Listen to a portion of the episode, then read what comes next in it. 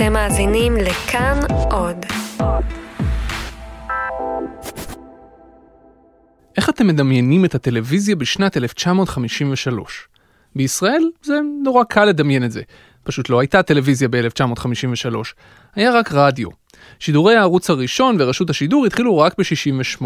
אנו מקווים כי מכשיר פלא זה יסייע לנו לשפר את ההישגים בהוראה ובחינוך כשם ש... ובארצות הברית הטלוויזיה כבר כן הייתה דבר של ממש. אמנם די בחיתוליה, אבל היא הייתה שם. משדרת שידורים בשחור ובלבן, וגם מאוד מוזרה. מתחילת שנות החמישים, שלוש פעמים בשבוע, מאוחר בלילה, רשת CBS האמריקנית שידרה את אחת מתוכניות ה late night הראשונות שלה. Good evening. This is David Ross. May I introduce our co-editors for this edition of the Longines Chronoscope? המילים late night אולי קצת מבלבלות. בואו נגיד שזה היה מאוד מאוד שונה מתוכניות ה late night שאתם מכירים היום. לא הגיש אותה דיוויד לטרמן ולא שום קומיקאי אחר. זו הייתה תוכנית קצרה, של רבע שעה בסך הכל, והיא הייתה רצינית כמו המוות. באחד השידורים האלה, ב-1953, התארח מישהו שעד לאחרונה לא הכרתי את שמו. Mr. Kaiserling, you have been chairman of President Truman's Council of Economic Advisors for the last couple of years. באולפן היו שלושה גברים, שלושתם בחליפות ובעניבות, אחד מהם בעניבת פרפר, וכולם נורא חמורי סבר כאלה. הם ישבו בכיסאות עץ, מאחוריהם היו מדפים עמוסי ספרים, כמו במשרד של רואי חשבון. תחשבו, סופר סקסי, רק הפוך. האורח המרכזי של הפרק הספציפי הזה היה ליאון קייזרלינג. במשקפי זהב דקים, בחליפה משעממת ובעניבת פסים משעממת, שערו משוח אחורנית באיזה שמן לשיער או משהו כזה, קייזרלינג בא לאולפן לדבר מקרו-כלכלה. מקרו-כלכלה ב-11 בלילה בטלוויזיה. מסתבר שפעם היו עושים דברים כאלה. What, uh, what was the total national income, sir, in 1952? In 1952, the total national output, that is our total production record, uh, would be in the neighborhood of 345 billion for the year as a whole. And what do you anticipate for 1953? Well, we're now running at a level. באותם ימים קייזרלינג היה אחד האנשים החשובים ביותר בוושינגטון. אחד היועצים הכלכליים הבכירים של הנשיא האמריקני באותה תקופה, הארי טרומן. למעשה, הוא היה מאוד מאוד קרוב לטרומן, הנשיא שהתחיל לכהן לקראת תום מלחמת העולם השנייה. הוא היה אחד האנשים שלחשו על אוזנו של הנשיא באופן קבוע, וגם זכו לקשב מלא מצד הנשיא. לא דבר מובן מאליו.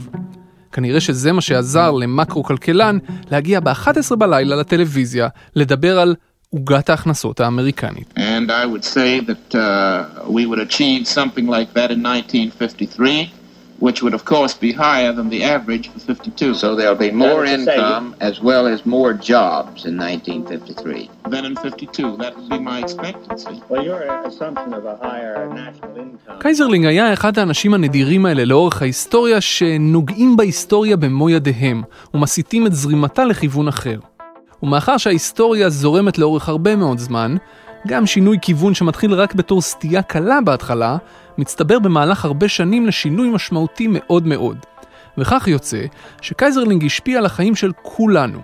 הוא האדם שגרם לנשיא ארצות הברית טרומן ולכל הנשיאים שבאו אחריו להציב את הצמיחה בתור העדיפות הכלכלית העליונה של הממשל. התפיסה הזו שינתה לחלוטין את אורח החיים המודרני. יש שיגידו שהיא הביאה לכך שרמת החיים של דור שלם התרוממה לגבהים מטורפים, חסרי תקדים במבט היסטורי. אחרים יגידו שהתפיסה הזו גרמה לכך שהיום אנחנו מרגישים שאנחנו חיים במרוץ עכברים אינסופי ושהפלנטה שלנו הולכת לעזאזל. לא משנה איך תסתכלו על זה, קייזרלינג שינה את החיים שלכם באופן דרמטי. ולמרות זאת, סיכוי סביר שמעולם לא שמעתם על ליאון הירש קייזרלינג, גם אם למדתם כלכלה באוניברסיטה. ויש לזה סיבה טובה.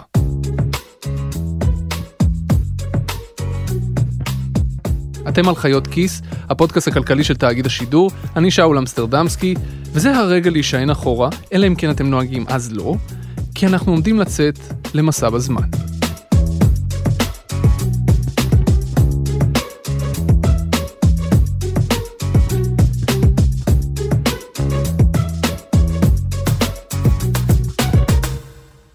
בראשית בראו בני האדם את הכלכלה, והכלכלה הייתה תוהו ובוהו וחושך על פני תהום. לא ברצינות, זה פחות או יותר מה שהיה. אני מדבר על התקופה שהחלה באמצע המאה ה-18 והסתיימה באמצע המאה ה-19, התקופה של המהפכה התעשייתית.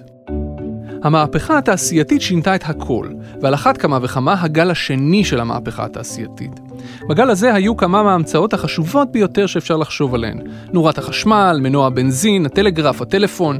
בתקופה הזו התפתחו גם תעשיות הפלדה והרכב ופסי הרכבת, וכל מה שאפשר בסופו של דבר את צמיחתה של הכלכלה המודרנית. וזה בדיוק העניין. עד לאזור מלחמת העולם הראשונה, העולם היה די פרימיטיבי בסך הכל. ורק אחרי המלחמה, אנשים התחילו להבין פתאום שיש דבר יומיומי כזה, הכלכלה. זה לא קרה ביום אחד, זה קרה בהדרגה, ואתם ממש מוזמנים להאזין לפרק 72 של חיות כיס, דברים שאין להם מחיר, ולשמוע את דוקטור אלי קוק מספר בפירוט איך נולדה הכלכלה. הגרסה הקצרה של הסיפור הזה היא שבסוף זה פשוט קרה.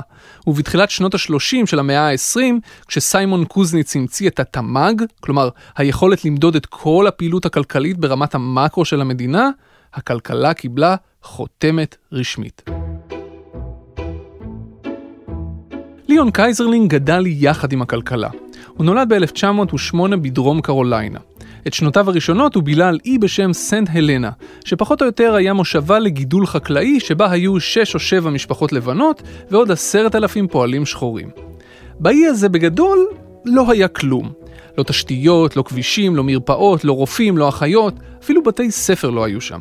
אז קייזרלינג, הבן הבכור מתוך ארבעה, התחנך בבית על ידי אימא שלו, יחד עם שתי אחיותיו, ואחיו. When I was a small boy, which is long before almost anybody in this room was born, I lived on an island off the coast of South Carolina where there were 10,000 people. Those 10,000 people were poorer in terms of their housing, in terms of their food. Not only was there not a single doctor, there was not even a trained nurse or a practical nurse on this whole island. There were no public schools, there were no private schools either for the Negroes or the whites. There were no roads, there was no ice, there were no telephones. It was virtually a wilderness of poverty. קייזרלין תמיד דיבר על הילדות שלו בתור תקופה שעיצבה אותו. הוא לא היה עני, אבל הוא גדל על גבול העוני. הוא ראה את העוני במו עיניו. הוא היה בן למשפחה יהודית שהגיעה הברית במקור מרוסיה, והגיע עד לדרום קרוליינה, מקום די לא אופייני להתיישבות יהודית. היהודים שהיגרו הברית באותה תקופה העדיפו להתיישב באחת הערים הגדולות בצפון החוף המזרחי, כמו בניו יורק או בוושינגטון, לא באיזה חור תחת בדרום. אבא שלו, ויליאם קייזרלינג, עבד בחברת כותנה מקומית, וברבות הימים התקדם עד כדי כך שפשוט קנה את החברה והפך להיות המנהל שלה וגם הרחיב אותה לתחומים נוספים. כשליאון היה בן תשע, המשפחה כבר התעשרה יחסית והם עברו מסנט הלנה אל החוף, לעיירה קטנה בשם ביופורט. שם אבא שלו הקים לכל המשפחה בית מידות עם מערכת חימום מודרנית ואפילו עם מגרש טניס קטן. הם גרו שם אבא קייזרלינג, אמא קייזרלינג, ארבעת הילדים, וגם הדוד קייזרלינג ואפילו סבתא קייזרלינג. מודל יהודי רוסי טיפוסי. ליאון הירש הצעיר היה ילד דעתן וחנון. הוא אהב בעיקר לקרוא ולכתוב. ומאחר שכבר מגיל צעיר הוא הוכיח שיש לו משיכה לכלכלה, ומאחר שאבא שלו האמין שהוא צריך לתת לבן שלו את החינוך הטוב ביותר שהכסף שלו יכול לקנות, הוא שלח אותו ללמוד כלכלה ב Columbia University בניו יורק. קייזרלינג סיים את התואר הראשון שלו בגיל 20. השנה הייתה 1928. השפל הכלכלי הגדול פרץ שנה לאחר מכן. It was panic. 16 and a half million shares of stock sold in a single day. השפל הכלכלי הגדול היה באמת גדול. הוא היה הרבה יותר גדול ממה שמישהו מאיתנו מסוגל לדמיין. דבר ראשון, הוא היה ממש ארוך. הוא נמשך במשך עשור שלם מסוף שנות ה-20 עד לסוף שנות ה-30. היום אנחנו נזעקים אחרי חצי שנה של צמיחה שלילית, תחשבו איך מרגיש עשור שלם של משבר כלכלי. במהלך העשור הזה, האבטלה הגיעה לשפל של כמעט 25%. כל אדם רביעי היה מובטל. באותה שנה, 1932, הכלכלה התכווצה ביותר מעשרה אחוזים, ושוק ההון, הבורסה, קרסה במצטבר ב-90 אחוזים מאז השיא שלה בתחילת המשבר. זו כמעט מחיקה מוחלטת של ההון. הכלכלה האמריקנית הייתה שבורה לחלוטין.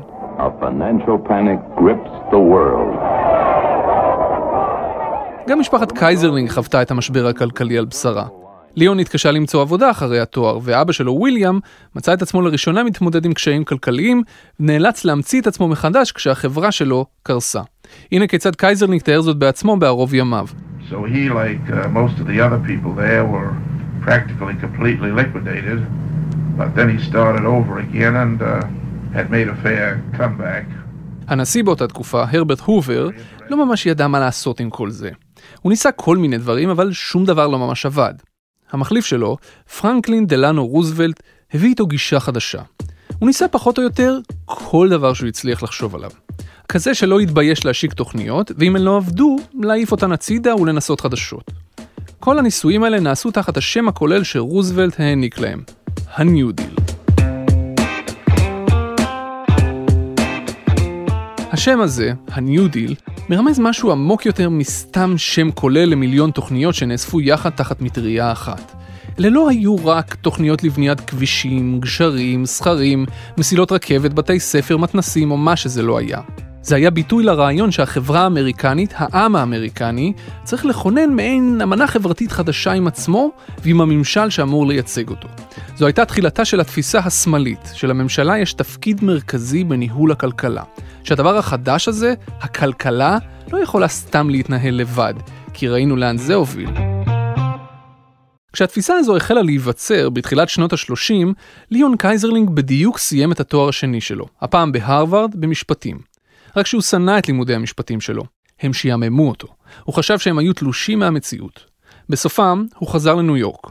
בשוק העבודה בקושי היו עבודות בגלל השפל הגדול, אז הוא מצא משהו באיזה משרד עורכי דין יהודי קטן בעיר, בעיקר בזכות קשרים של אבא שלו, ובמקביל חזר ל Columbia University להתחיל דוקטורט, במה שעניין אותו באמת, כלכלה. הוא מעולם לא סיים את הדוקטורט שלו. הוא הסתכל על המנחה שלו, פרופסור רוברט טאגוול, וראה כיצד הוא משלב את הכלכלה בתוך עולם המעשה, בעבודה בממשל עצמו. וזה מצא חן בעיני קייזרלינג, והוא רצה גם. So I'm interested in Leon Keyserling, and yeah. I... על אף שאני למדתי כלכלה, שמו של קייזרלינג לא עלה מעולם במהלך התואר. התוודעתי אליו רק בסמסטר האחרון, במסגרת אחד הקורסים שלקחתי בבית הספר למדיניות ציבורית של הרווארד, ה Kennedy School. המרצה שלי, כלכלן בשם ריצ'רד פארקר, סימן אותו כאחד האנשים החשובים שעיצבו את הכלכלה בתחילת המאה הקודמת. אז אחרי אחד השיעורים, הלכתי איתו למקום הרועש ביותר בקמפוס, הקפיטריה, בשביל לשמוע עליו עוד. After he graduated from Columbia, he went to Washington looking for a job, and מה שפארקר מספר הוא שקייזרלינג הלך להתראיין לתפקיד במשרד החקלאות, ואנשים שראיינו אותו החזיקו בדעות קדומות די ברורות. מה לצעיר יהודי ולעולם החקלאות? אז קייזרלינג, שכנראה שכבר בשלב הזה ניחן בחושים של שועל פוליטי, הזכיר את שמו של יושב ראש הוועדה הרלוונטית בקונגרס, שהיה גם חבר טוב של אבא שלו, עוד מדרום קרוליינה. והאזכור הזה גרם לו לקבל את התפקיד. בשלב הזה השנה הייתה 1933. בעקבות התפקיד קייזרלינג עבר לוושינגטון, התגורר באיזה בית שכור בג'ורג'טאון, לא רחוק מהבית הלבן, יחד עם חמישה שותפים יהודים צעירים. וכבר על ההתחלה, לא הייתה לו שום כוונה להישאר פקיד זוטר באחת הזרועות של משרד החקלאות. הוא רצה יותר, הוא כיוון ליותר, והוא התכוון להשיג יותר. וזה בדיוק מה שהוא עשה.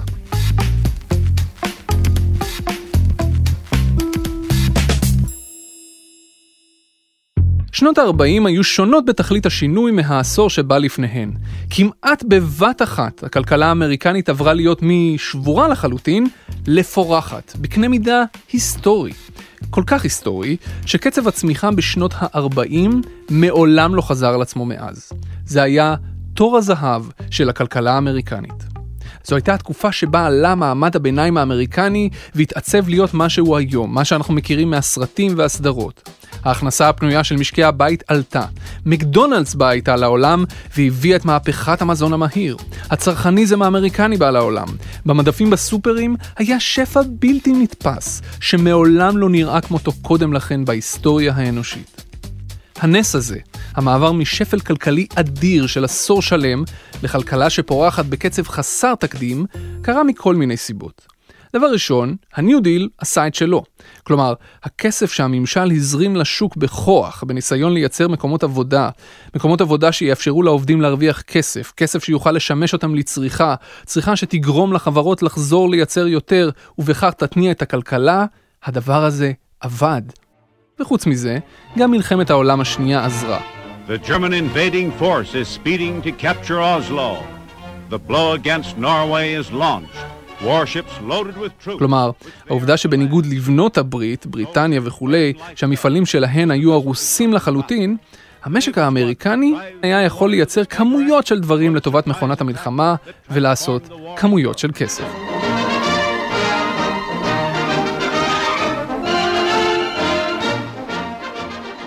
ההצלחה של הממשלה להתניע את הכלכלה והצמיחה המהירה והשפע שהיא הביאה איתה, עיצבו את התפיסה הכלכלית של קייזרלינג.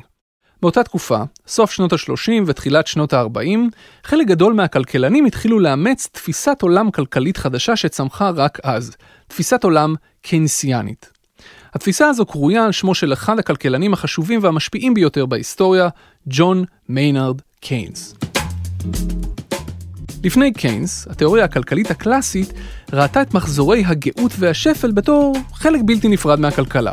כשיש מיתון, הביקוש של האנשים יורד כי מעדיפים לצמצם את הצריכה שלהם ולחסוך, כי העבודה שלהם בסכנה בגלל המיתון. קיינס ראה אנשים שמוכרים את כל רכושם בשביל לאפשר לעצמם לקנות מזון לילדים שלהם, והגיע למסקנה שחייבת להיות שיטה מוצלחת יותר. אז הוא אכן הציע כזו. ואם לרדד מאוד את התיאוריה הקיינסיאנית, בליבה עומד בדיוק העיקרון שתיארתי קודם. אם המשק נכנס למיתון, הממשלה יכולה להוציא אותו מהבוץ על ידי עידוד הביקוש. איך? היא יכולה להגדיל את ההוצאות שלה על ידי נטילת הלוואות, מה שייצר מקומות עבודה וייתן לאנשים כסף. ועם הכסף הזה אנשים יוכלו לקנות מוצרים, מה שיגדיל את הביקוש, שבתורו יגדיל את ההיצע, והשמחה הגדולה. העובדה שהניו דיל של טרומן אכן הצליח להשיג תוצאות כלכליות משמעותיות, גרמה לעוד ועוד כלכלנים לאמץ את הגישה של קיינס. אבל קייזרלינג, שמעולם לא הגדיר את עצמו קיינסיאני, רצה לקחת את הסיפור הזה קדימה. בשלב הזה הוא כבר התברג בתפקידים בכירים יותר בממשל. בתחילה כעוזר כלכלי של אחד מחברי הקונגרס הכי פעילים בתקופת הניו דיל, ובהמשך כיועץ בכיר בתחומי הדיור והבנקאות בגופי ממשל שונים. ובמסגרת התפקידים האלה, קייזרלינג התחיל להטיף לכל מי שרצה לשמוע, וגם למי שלא רצה, שהדבר החשוב ביותר שהממשלה צריכה לעשות כל הזמן, גם בתקופות שאינן תקופות מיתון, הוא לחתור לצמיחה כלכלית כמה שיותר גבוהה. כל הזמן, כל הזמן, יותר. כל הזמן יותר. הוא חשב שהכלכלה צריכה לצמוח בחמישה אחוזים בשנה, והוא האמין שהצמיחה הזו תהיה התרופה לכל הבעיות. יש לנו עוני? הצמיחה תפתור את זה. יש לנו אבטלה? הצמיחה תפתור אותה. יש לנו פשע, פערים חברתיים, חוסר נגישות להזדמנויות? הצמיחה תפתור הכל. הוא היה אובססיבי, אבל באמת אובססיבי, עם צמיחה כלכלית.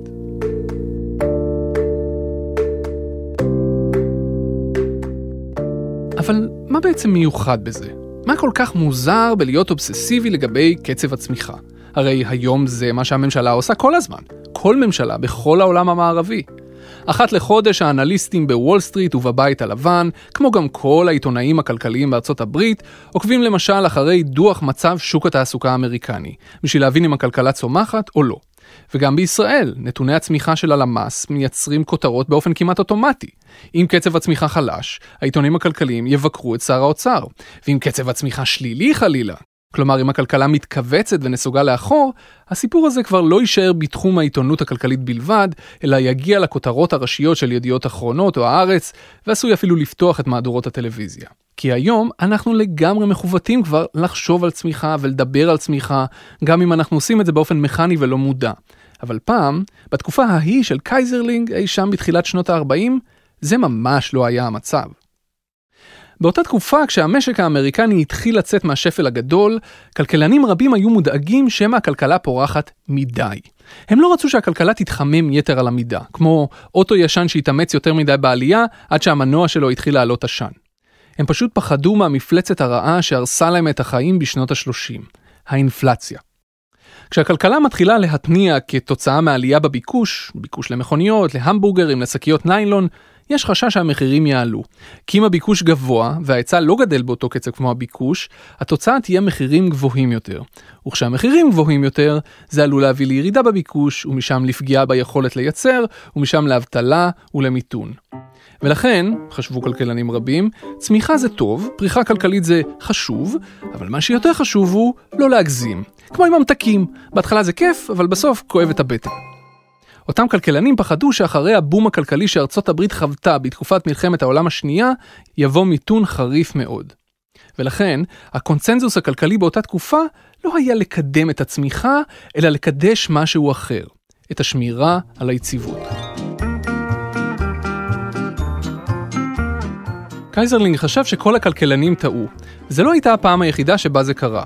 הגישה הזו שלו השתלבה בתוך משהו רחב יותר. הוא פשוט לא אהב כלכלנים. בכלל.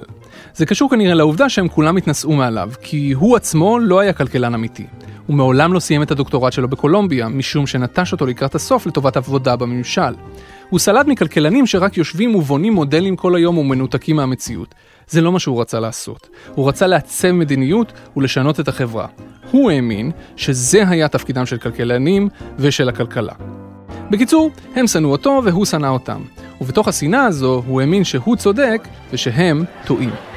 I mean, sometimes people with personality disorders do wonderful things. So.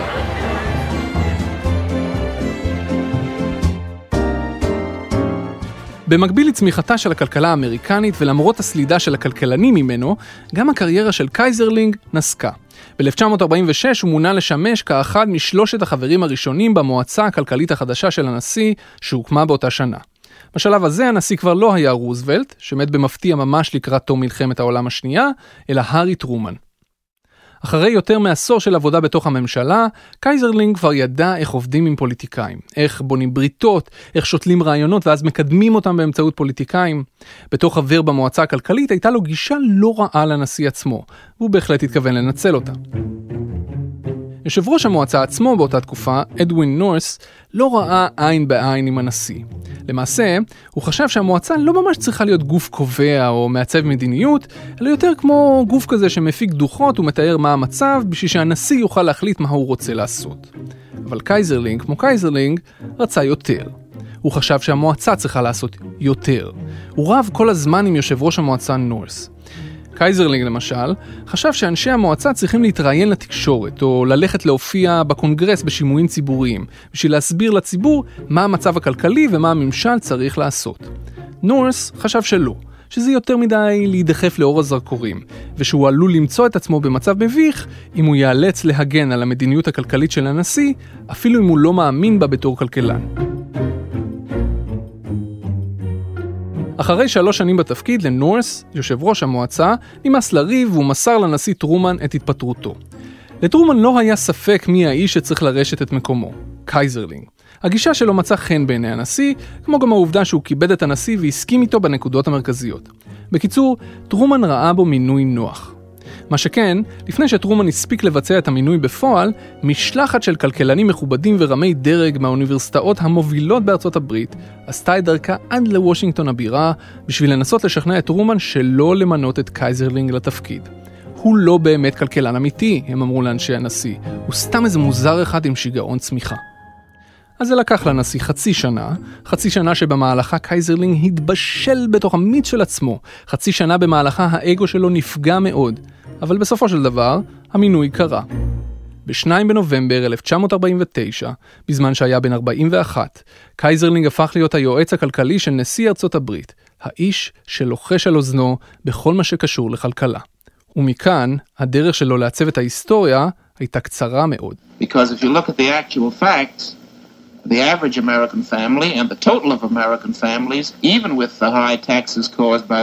program, at a higher percentage rate than they have before in peacetime. זה שוב ליאון קייזרלינג מתוך תוכנית הטלוויזיה ההיא. בשלב הזה הוא כבר כיהן כיושב ראש המועצה הכלכלית ועשה בדיוק את מה שהוא רצה. הלך ישר לכיוון אור הזרקורים. קייזרלינג כיהן כיושב ראש המועצה הכלכלית של נשיא ארצות הברית במשך שנתיים בסך הכל, אבל בתקופה הקצרה הזו הוא פעל ביעילות ובנחישות בשביל לוודא שהתפיסה שלו, שהרעיונות שלו, ייקלטו על ידי הנשיא ויהפכו למדיניות רשמית. המועצה הכלכלית בראשותו הפיקה אינסוף דוחות. תפוקה מקסימלית ותעסוקה מקסימלית אינן מטרות סטטיסטיות, הוא כתב באחד הדוחות האלה. משמעותן יותר מקומות עבודה ויותר הזדמנויות עסקיות בכל שנה. אם נוכל לשמר את המטרות האלה, נוכל לנצל בצורה מקסימלית את כל המשאבים שעומדים לרשות הכלכלה האמריקנית. קייזרלינג החזיק בתפיסה מאוד שמאלית. הוא חשב שהממשלה יכולה לתכנן את הכלכלה במידה רבה. הוא האמין שהממשלה צריכה לשלב ידיים יחד עם המגזר העסקי ויחד עם ועדי העובדים ולהצעיד את המשק קדימה. הוא חשב שהממשלה צריכה לייצר עוד ועוד מקומות עבודה ללא לאות. הוא האמין במערכת חינוך ציבורית, במערכת רווחה ציבורית. במונחים של היום, ולמעשה גם של אז, אנשים רבים ודאי יראו בו סוציאליסט. אחד שלא נותן לשוק לעשות את שלו, אלא דוחף את הממשלה להתערב בו שוב ושוב. קייזרלינג עצמו התנער מההגדרות האלה מכל וכול. בין היתר משום שהוא חשב שאת פירות הצמיחה הכלכלית, או את הדיבידנד החברתי כפי שהוא קרא לו, הממשלה תוכל להשקיע במיגור העוני, ובסיוע לאוכלוסיות מוחלשות לרכוש כלים שיאפשרו להן להיכנס למעגל העבודה בצורה מכובדת, ולהניע עוד יותר את הכלכלה. Words, over the 10 years, we'll have $2 trillion more of national product, or an average of $200 billion more a year. Now that $200 billion I call the economic growth dividend. מבחינתו, השיטה הזאת הייתה טובה יותר מאשר סתם להעלות מיסים ולהשתמש בהכנסות בשביל לסייע לשכבות החלשות. הוא לא אהב את הרעיון להעלות מיסים מבחינה כלכלית, ומאחר שהיה איש מדיניות מאוד פרגמטי ומשופשף, הוא גם חשב שהסבירות להעלות מיסים מבחינה פוליטית הייתה נמוכה מאוד. ולכן מבחינתו, השקעה ממשלתית בצמיחה, שתניב הכנסות גדולות יותר לממשלה מבלי להעלות את שיעורי המס, הייתה פתרון טוב לאין שיעור. I don't mean that the federal government should just hand out $13 billion worth of money every year to these people. But let us also remember that no matter what the cause of their poverty is, whether it's because they're black or because they're old or because they're young or because they're unskilled or because they're untrained or because they're unambitious, in the final analysis, בסופו של דבר הדוחות הרבים שכתב, ההופעות שלו ברדיו ובטלוויזיה וגם בפני הקונגרס ונבחרי הציבור האמריקנים עשו את שלהם. דעת הקהל התעצבה, לפחות בקרב האנשים הרלוונטיים, עד שהנשיא עצמו התחיל להדהד בנאומיו את גישתו של היועץ הכלכלי שלו. זה לא מספיק לצוף ללא מטרה על גבי הגאות הכלכלית של אחרי המלחמה עד שהיא תקרוס, או רק להתכונן למיתון שיבוא, אמר הנשיא טרומן בנאום מצב האומה שלו. הממשלה והמגזר העסקי צריכים לעבוד יחד כל העת בשביל להשיג יותר. יותר מקומות עבודה ויותר תפוקה, שמשמעותן יותר ויותר שגשוג לכל האנשים. למורת רוחם של הכלכלנים האמיתיים, קייזרלינג עשה את שלו. התפיסה שלו הוטמעה במלואה אצל האדם החזק ביותר בארצות הברית, האיש שקיבל באופן רשמי את האחריות לכלכלה כולה, למשק כולו. קייזרלינג נגע בהיסטוריה.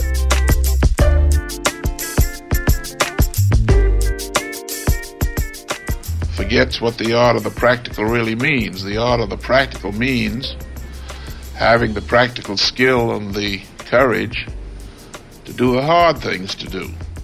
הגישה של קייזרלינג עבדה. קצב הצמיחה בראשית שנות ה-50 היה פנומנלי. 9% בשנה, 8% בשנה, 5% בשנה. אין דברים כאלה, בטח לא בכלכלה הגדולה בעולם. קייזרלינג היה בשיאו, אבל אז, כמו שקורה לפעמים, הכל נגמר, ודי במהירות. ב-1951, כשהוא בשיא עונו, הסנאטור הרפובליקני ג'וזף מקארתי התחיל לחקור אותו ואת אשתו בחשד שהם בעצם קומוניסטים.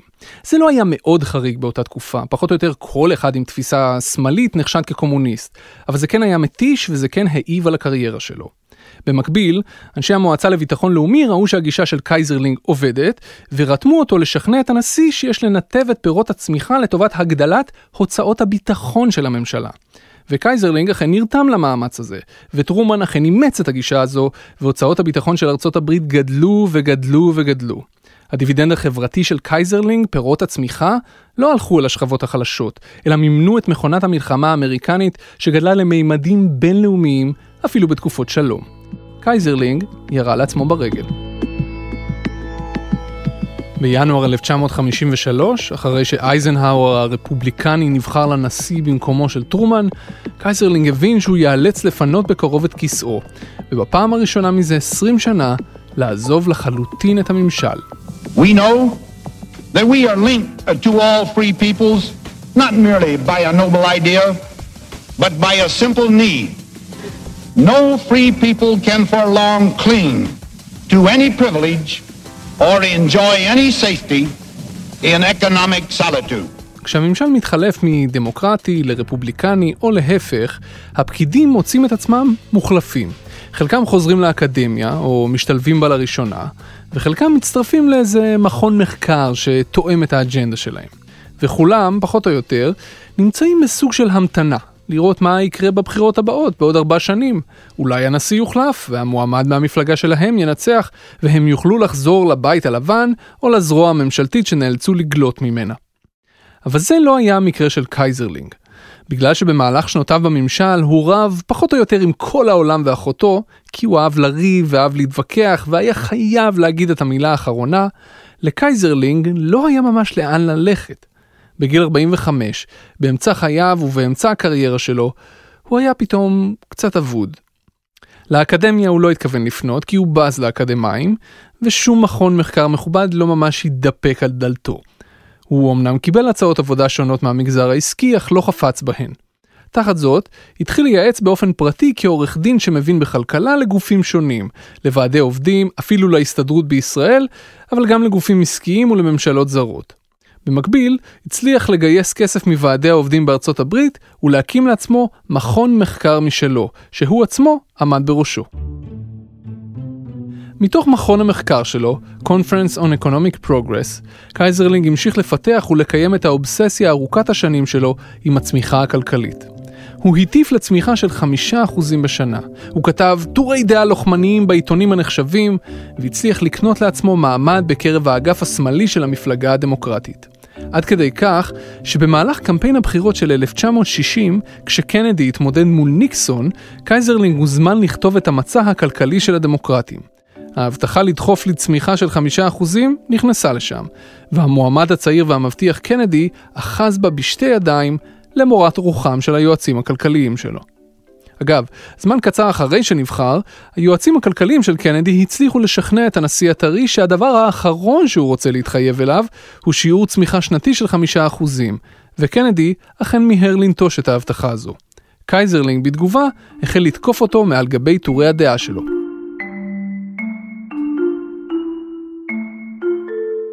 ממושבו מחוץ לממשלה, יכולת ההשפעה של קייזרלינג דעכה. גם העובדה שבמשך כל כך הרבה עשורים הוא היה נעול על אותו הרעיון, לא בדיוק קנתה לו אוהדים רבים. וחוץ מזה, העידן שהחל עם הנשיא רוזוולט והמשיך בנשיא טרומן, העידן שבו שלטה התפיסה הקנסיאנית לפיה הממשלה צריכה להיות מעורבת מאוד במשק ולהתניע את הכלכלה בעצמה, הגישה הזו עמדה להתחלף בגישה אחרת לגמרי. בנובמבר 1980 גבר רונלד רייגן על הנשיא המכהן ג'ימי קרטר ונכנס לבית הלבן. ועם כניסתו נכנסה לבית הלבן גם גישה כלכלית פוליטית חדשה ואחרת לחלוטין מזו ששררה בממשל מאז שנות ה-40. In this present crisis, government is not the solution to our problem. Government is the problem. רייגן הביא איתו את הגישה של כלכלנים כמו מילטון פרידמן וארתור לפר, שהייתה הפוכה לחלוטין. הם חשבו שהממשלה צריכה להתערב בכלכלה באופן מינימלי, אם בכלל, ושמה שמתניע את הכלכלה הוא צד ההיצע, ולא צד הביקוש. כלומר שהממשלה צריכה להפחית מיסים, כי הפחתת מיסים תאפשר לבעלי חברות להשקיע יותר כסף בייצור עוד מוצרים, והגדלת הייצור תגדיל את ההכנסה הפנויה של העובדים, וההכנסה המוגדלת הזו תגדיל את הביקוש שלהם למוצרים, מה שיתניע את הכלכלה, יגדיל את הכנסות המדינה ממיסים, וחוזר חלילה. קייזרלינג תקף את רייגן והתפיסה שלו בטוריו, אבל קולו כבר היה חלש ולא עדכני. הוא נתפס כשריד מעידן אחר שמסרב לשנות את עמדותיו. הוא חשב שבתוך ארבע שנים הממשל יתחלף, אבל הוא טעה. רייגן נבחר לכהונה נוספת. ולא רק זאת, הדומיננטיות של הרייגניזם, לא רק בארצות הברית, אלא בכל העולם, גם בישראל, גרמה למפלגה הדמוקרטית ללכת ימינה, בניסיון להילחם על קולות הבוחרים. הליכה ימינה שהמפלגה הדמוקרטית מעולם לא שבה ממנה, גם לא היום. וכשהכל זז ימינה, למישהו כמו קייזרלינג לא היה סיכוי.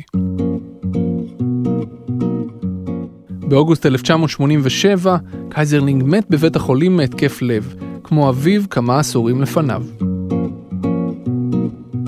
הוא נקבר בבית הקברות בית ישראל בעיירת ילדותו ביופורט בדרום קרוליינה. על קיר המשרד שלו בוושינגטון, עד יום מותו, היה תלוי ממוסגר גזיר עיתון ישן, ובו חיבור שכתב בתור נער צעיר במסגרת תחרות חיבורים שערך העיתון המקומי של ביופורט. Bigger and more beautiful Beaufort הייתה הכותרת של החיבור הזה. בגוף המאמר, ליאון הירש קייזרלינג הצעיר הסביר כיצד העיר שלו צריכה לעבור התייפות, תיעוש וצמיחה.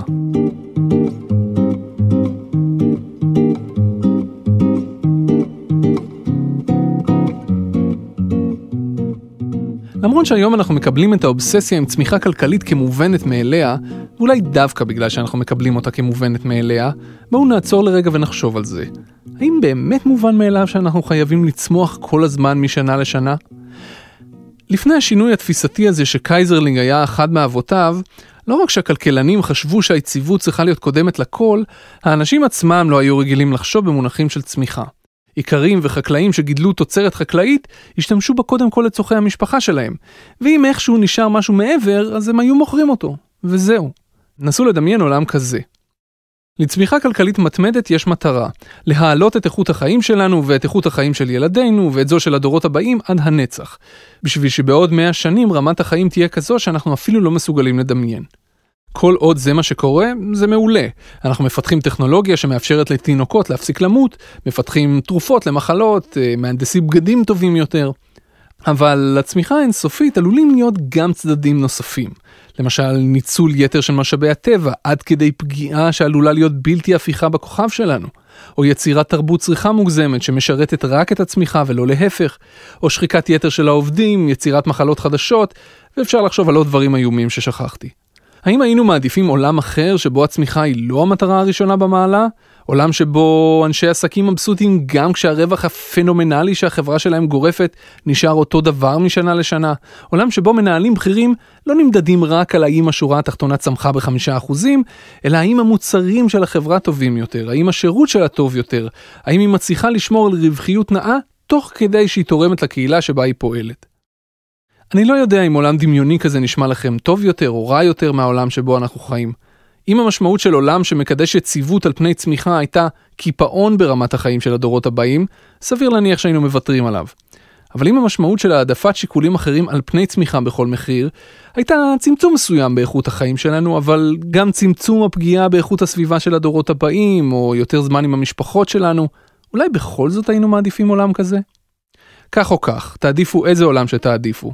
זכרו רק שהאובססיה שלנו עם צמיחה, אובססיה לאומית, כלכלית ואישית, היא יצור די חדש בסופו של דבר, עניין של פחות ממאה שנה.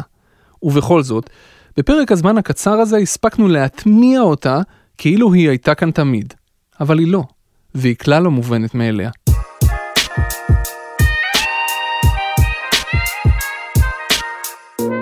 קייזרלינג רצה להיכנס לספרי ההיסטוריה. הוא לא רצה להישאר אנונימי לנצח. שלוש שנים לפני מותו, בכנס לציון יובל הניו דיל, קייזרלינג טען שהניו דיל לא הייתה היצירה של הנשיא רוזוולט לבדו. הניו דיל הייתה היצירה של הרבה אנשים שמעולם לא קיבלו על כך קרדיט, אמר קייזרלינג, וזו הייתה יצירה שלהם כפי שזו הייתה יצירה של רוזוולט. רק שזה לא עבד לו. חרף ההשפעה שלו על עיצוב הכלכלה המודרנית, על החיים של כולנו ועל מה שאנחנו תופסים היום כמובן מאליו, שמו של קייזרלינג נשכח ונפקד ממרבית ספרי ההיסטוריה הכלכלית. ככה זה עם ההיסטוריה. אנחנו נוטים לזכור את בעלי הסמכות, את הרוזוולטים ואת הטרומונים ואת הרייגנים, וגם את האינטלקטואלים שהתיאוריות שלהם העניקו לגיטימציה רעיונית למעשים שלהם, את הקיינסים ואת המילטון פרידמנים. אבל אנחנו נוטים לשכוח את היועצים, את מעצבי המדיניות שפעלו מאחורי הקלעים, את הקייזרלינגים של העולם. I want you all to understand the critical role that advisors play in shaping the imagination of the, the actual people to whom we ascribe decision, because more often than not, they're executing decisions that are not of their own imagining, right? אז הנה, עכשיו אתם יודעים.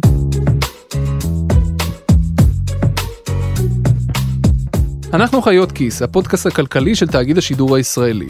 תודה רבה לרום אטיק שהפיק את הפרק הזה ואת כל הפרקים של חיות כיס, וגם ערך יחד עם צליל אברהם. במערכת חיות כיס חברה גם דנה פרנק. הפרק הזה הוקלט באולפני PRX בבוסטון, תודו שזה מגניב, ובושל בתל אביב על ידי האחד והיחיד אסף רפפורט. תודה גם למאזין שלנו איתי סי שקרא והעיר הערות מאוד מועילות שאפילו מצאו את דרכן לתוך הפרק ששמעתם. ואגב, אם בא לכם לקרוא יותר על קיינס, חפשו את הפוסט בין ורסאי לאתונה בבלוג תועלת שולית. כל הפרקים של חיות כיס זמינים להאזנה באתר כאן וגם בכל אפליקציות הפודקאסטים שאפשר להעלות על הדעת.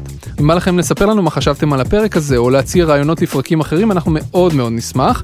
והמקום הכי טוב לעשות את זה הוא בקבוצת הפייסבוק שלנו שנקראת תחזיקו חזק, חיות כיס.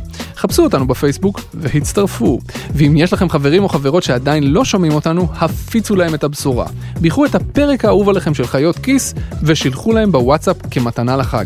זה כדאי, וזה בחינם. אני שאול אמסטרדמסקי, בשבוע הבא פרק חדש, תודה רבה שהאזנתם.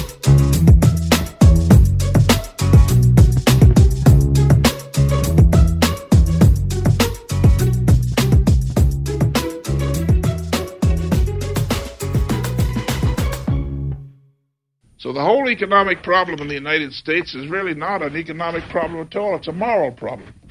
It's a moral problem and a social problem.